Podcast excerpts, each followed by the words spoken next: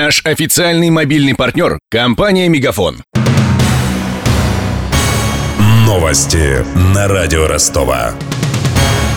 Здравствуйте, у микрофона Алексей Шмелев.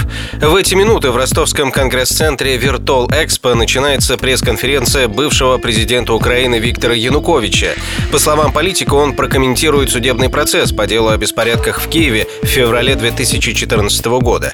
Ранее сегодня Янукович заявил, что власти Украины опасаются его показаний. По этой причине они якобы препятствуют его допросу в суде. Кому это выгодно? Сегодня правый сектор, радикалы вновь по принципу Майдана работают за пределами украинских законов. Власть это одобряет. Сейчас только что прозвучало заявление Авакова. Мы не дадим Януковичу информационную площадку. Это что значит? Министр внутренних дел не исполняет решение суда.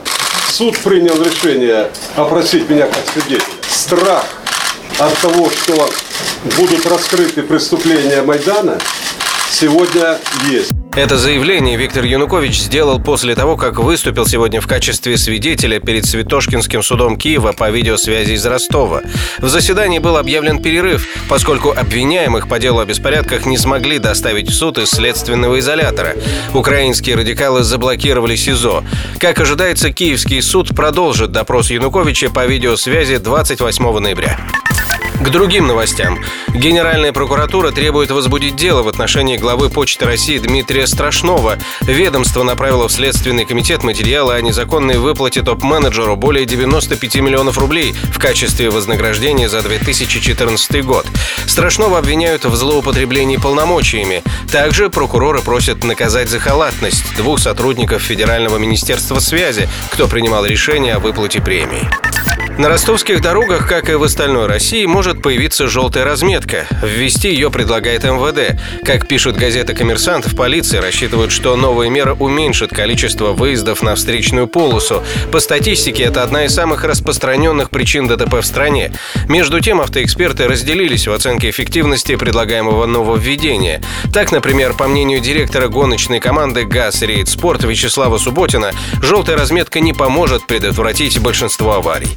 Цвет разметки хоть желтый, хоть розовый, хоть светящий, никак не повлияет на изменение аварийности в стране. Многие аварии происходят не из-за того, что люди пытаются там что-то обогнать. Зазевались, увидели борт грузовика, нужно выезжать на встречку или на обочину. Выезжает, бах, авария. На зимней дороге. Занесло, нет шипов, гололед, закрутила машину. Авария, смерти, трупы кругом. Только инженерные сооружения могут повлиять на снижение аварийности. В то же время некоторые эксперты отмечают, что желтая разметка будет полезна водителям в снежную погоду.